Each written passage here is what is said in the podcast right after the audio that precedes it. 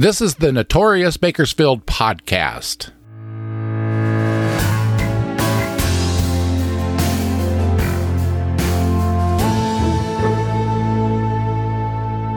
I'm Robert Peterson, the host and creator of this podcast that takes a look back at some of Bakersfield's most notorious crimes, events, and characters.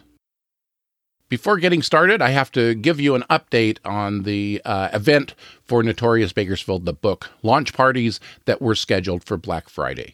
Those have been postponed to Sunday, December 3rd at 6 p.m. at Rusty's Pizza, 1500 Wible Road. The author copies weren't delivered in time, so I had to postpone the party until December 3rd. But I'll let you in on a little secret.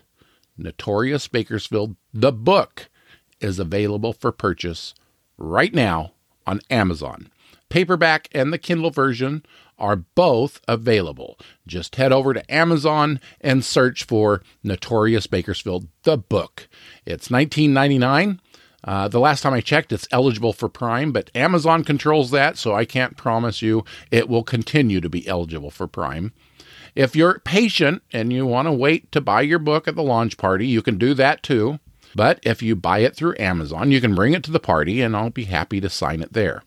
To recap, the launch party for Notorious Bakersfield, the book, has been postponed until Sunday, December 3rd at 6 p.m. at the Rusty's Pizza at 1500 Wible Road. If you can't wait for the party, it's currently available for purchase at Amazon.com. Just head over and search Notorious Bakersfield, the book. If you've kept up on recent Bakersfield news, you're probably familiar with some aspects of the Bakersfield 3 story. It's a complex story with multiple people involved. It was a difficult story to follow in the news. But a recently released episodic podcast, The Bakersfield 3, helps guide listeners through this case with ease. Olivia LaVoice, a former Bakersfield crime reporter, explores the story in detail.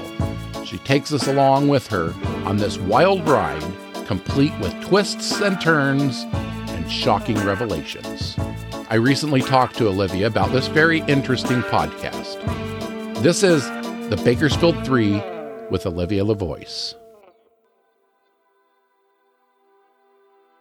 The Bakersfield 3 story started to take shape in 2018 at the time, Olivia LaVoice was an investigative crime reporter for KGET News, and she was all over this case from the very beginning. The background, if you're not familiar with the case, is this is a story about three friends um, who either went missing or were murdered within a 30 day period. Um, Micah Holsonbake was the first of the three um, to go missing. He disappeared at the end of March in 2018. And about two weeks later, his friend James Kulstad was murdered. And then about two weeks after that, their friend Baylee Despot vanished. And I began looking into the cases in June 2018 um, I got in touch with, and I had no idea when I first started looking into it that these three cases were potentially connected. It, it started with me looking into Baylee's disappearance, and uh, Baylee's mom brought up, oh, well, her friend Micah went missing, you know, a month before Bailey did. So then I'm calling Micah's mom, and then Micah's mom's telling me, oh, well, their friend James was murdered like in between these two disappearances.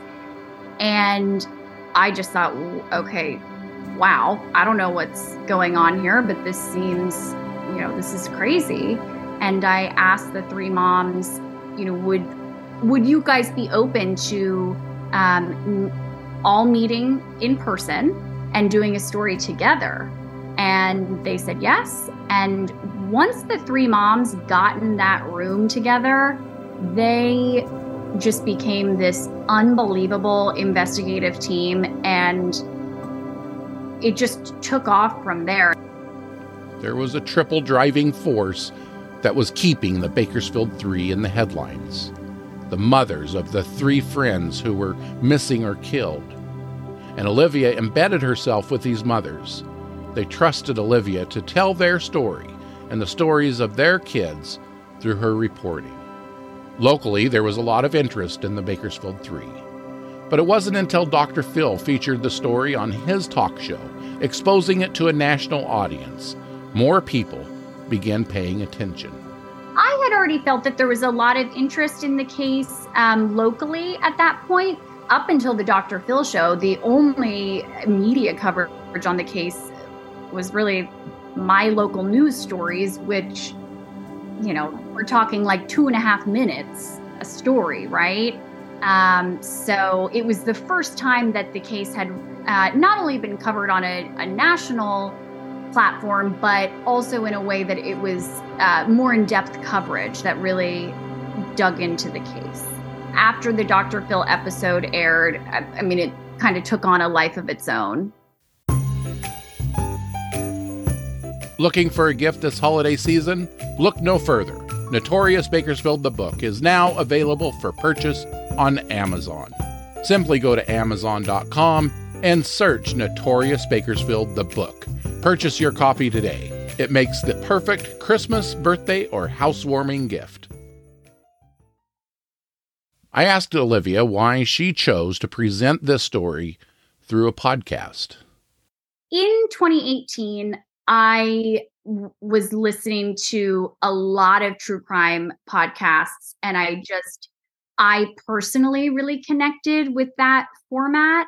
You know, when I would find a, a good podcast that really dug into a case where it focused solely on one case every episode, um, I just I just found that it seemed to me that there was certain freedoms um, in telling a story in that format that would certainly be more challenging um, with TV. I mean, if you think about it with TV, every single thing you say, you have to have a visual that goes with it. And for some stories, that's really easy. And certainly for Bakersfield 3, there are so many um, so many visuals. It's it's a great story to tell in a visual format, but any case, I would say any case, if you're telling it through a podcast, it's it's just easier to go more in depth um, without having to, you know, make sure you have video for everything. And I also think that um, podcast listeners are more willing to, you know, sort of go on that ride with you to really dig into a case, right? I mean, it's the podcast is 15 episodes. I couldn't imagine there being a TV special that's 15 episodes. Did always have it in the back of my mind that I wanted to do um, long form coverage on the case, specifically a podcast.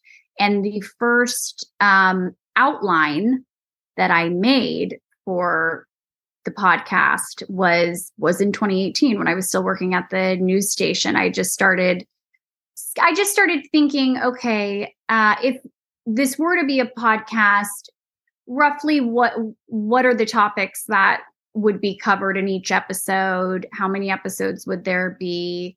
Another aspect of this story that Olivia highlights in her podcast is the good that the three Bakersfield mothers have done in the community for the community how their determination through their grief will benefit Bakersfield and Kern County. The Bakersfield Three Mothers raised funds to purchase underwater sonar equipment for the Kern County Sheriff's search and rescue crews, an important tool for Kern County citizens. There are many drowning victims where it takes a very, very long time for their bodies to be recovered. And that is I think extremely, extremely difficult for the families. You know, the family, it's so important for them to have the recovered. They need, you know, they want to be able to give their loved one a, a proper burial or, you know, eh, cremate their body. They also need to know 100%, right? Until you have located your loved one's body, even if you 99% of you knows they're gone, there's still that 1% that is going to be wondering and that just will drive you mad. So um, so that equipment is crucial for for that reason. Um, and in addition to that, they have um, created a nonprofit that has raised over a hundred thousand dollars for the Secret Witness program. And when they first um, formed their nonprofit, the Secret Witness program was broke, which is a huge problem because really one of the most important aspects of the Secret Witness program is to offer rewards um, attached to unsolved cases in hopes that you know someone will call in a tip because they really need you know five thousand dollars or what have you. Of course, you want them to do it out of the goodness of their hearts, but we know that that's um, that's not always enough. That a financial incentive um, is often crucial. So for for the secret witness program to not have any funding to be able to um, offer rewards for any of these unsolved cases, it was you know that that's a huge part of of the program that just wasn't functional. It just wasn't happening. It has been um, one of the greatest joys of my life to watch them.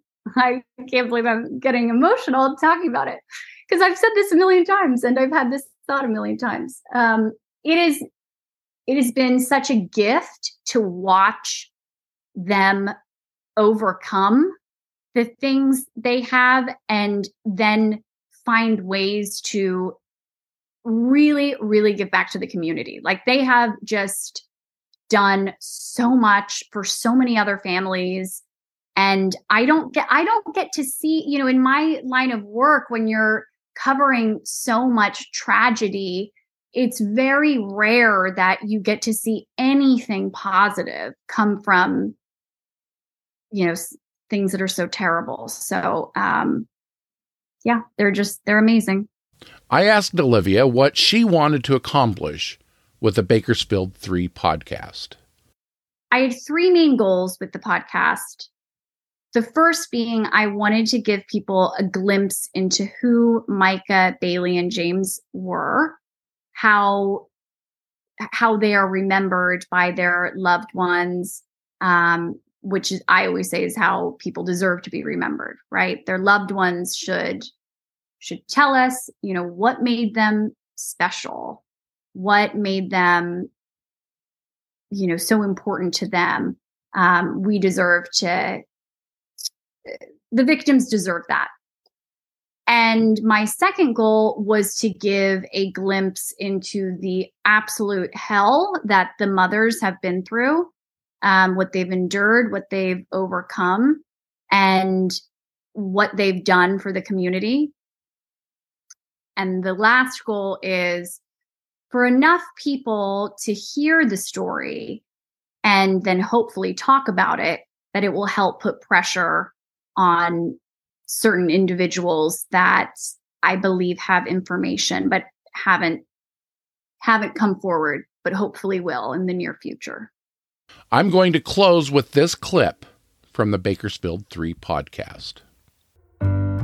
Working in Bakersfield as a local news reporter was a unique time in my life.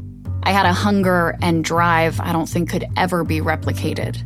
I was a 20 something making no money, working often obscenely long hours, completely by choice, eating almost strictly microwave meals and fast food, and spending way too much time making sure my fake eyelashes and hair were just right. I look back on the days where I'd wear heels and a dress while knocking on doors in a rough neighborhood in over 100 degree heat, desperate to find someone who'd give me a soundbite describing hearing gunshots, which, by the way, is almost always the same. I thought it was fireworks at first. And every time I'd get the soundbite, it was an accomplishment for maybe all of five minutes until the next breaking news event happened. And I loved every second of it. I lived and breathed it and felt a sometimes maddening need to be first, which is kind of the name of the game in local news, trying to break the big story, meaning you're the first reporter to uncover the information. When I first started, I envisioned myself going to a local bar after work where there'd be a group of deputies having beers. They'd welcome me to join them, and I'd end up leaving every night with a big scoop. But that never happened, not even close. I quickly learned that usually, if there's a significant event, like a homicide or armed robbery, all of us reporters hear about it at the same time through the police scanners we have blaring in the newsrooms 24 7. We then all race out to the scene, elbowing each other, trying to get as close to the yellow tape as possible. My old news director, Mike Trihey, used to say, You make your own luck. So we'd persist with the ritual of digging, coming up empty, and trying again another day. A built in part of that routine for me at 17 News was to go to the courthouse once a week and look through search warrants. Doing this probably hundreds of times, I can only think of a few instances when I found a search warrant that was, to put it simply, anything good, anything we'd put on the news. 99% of the time, any search warrants pertaining to a case the media would report on are sealed by law enforcement. It's rare that one slips through the cracks and you're lucky enough to find it. Despite all this, something kept bringing me back to court to look through them still having that glimmer of hope that one day I would find something big. That day came in early summer of 2018, though just how big, no one could have known then.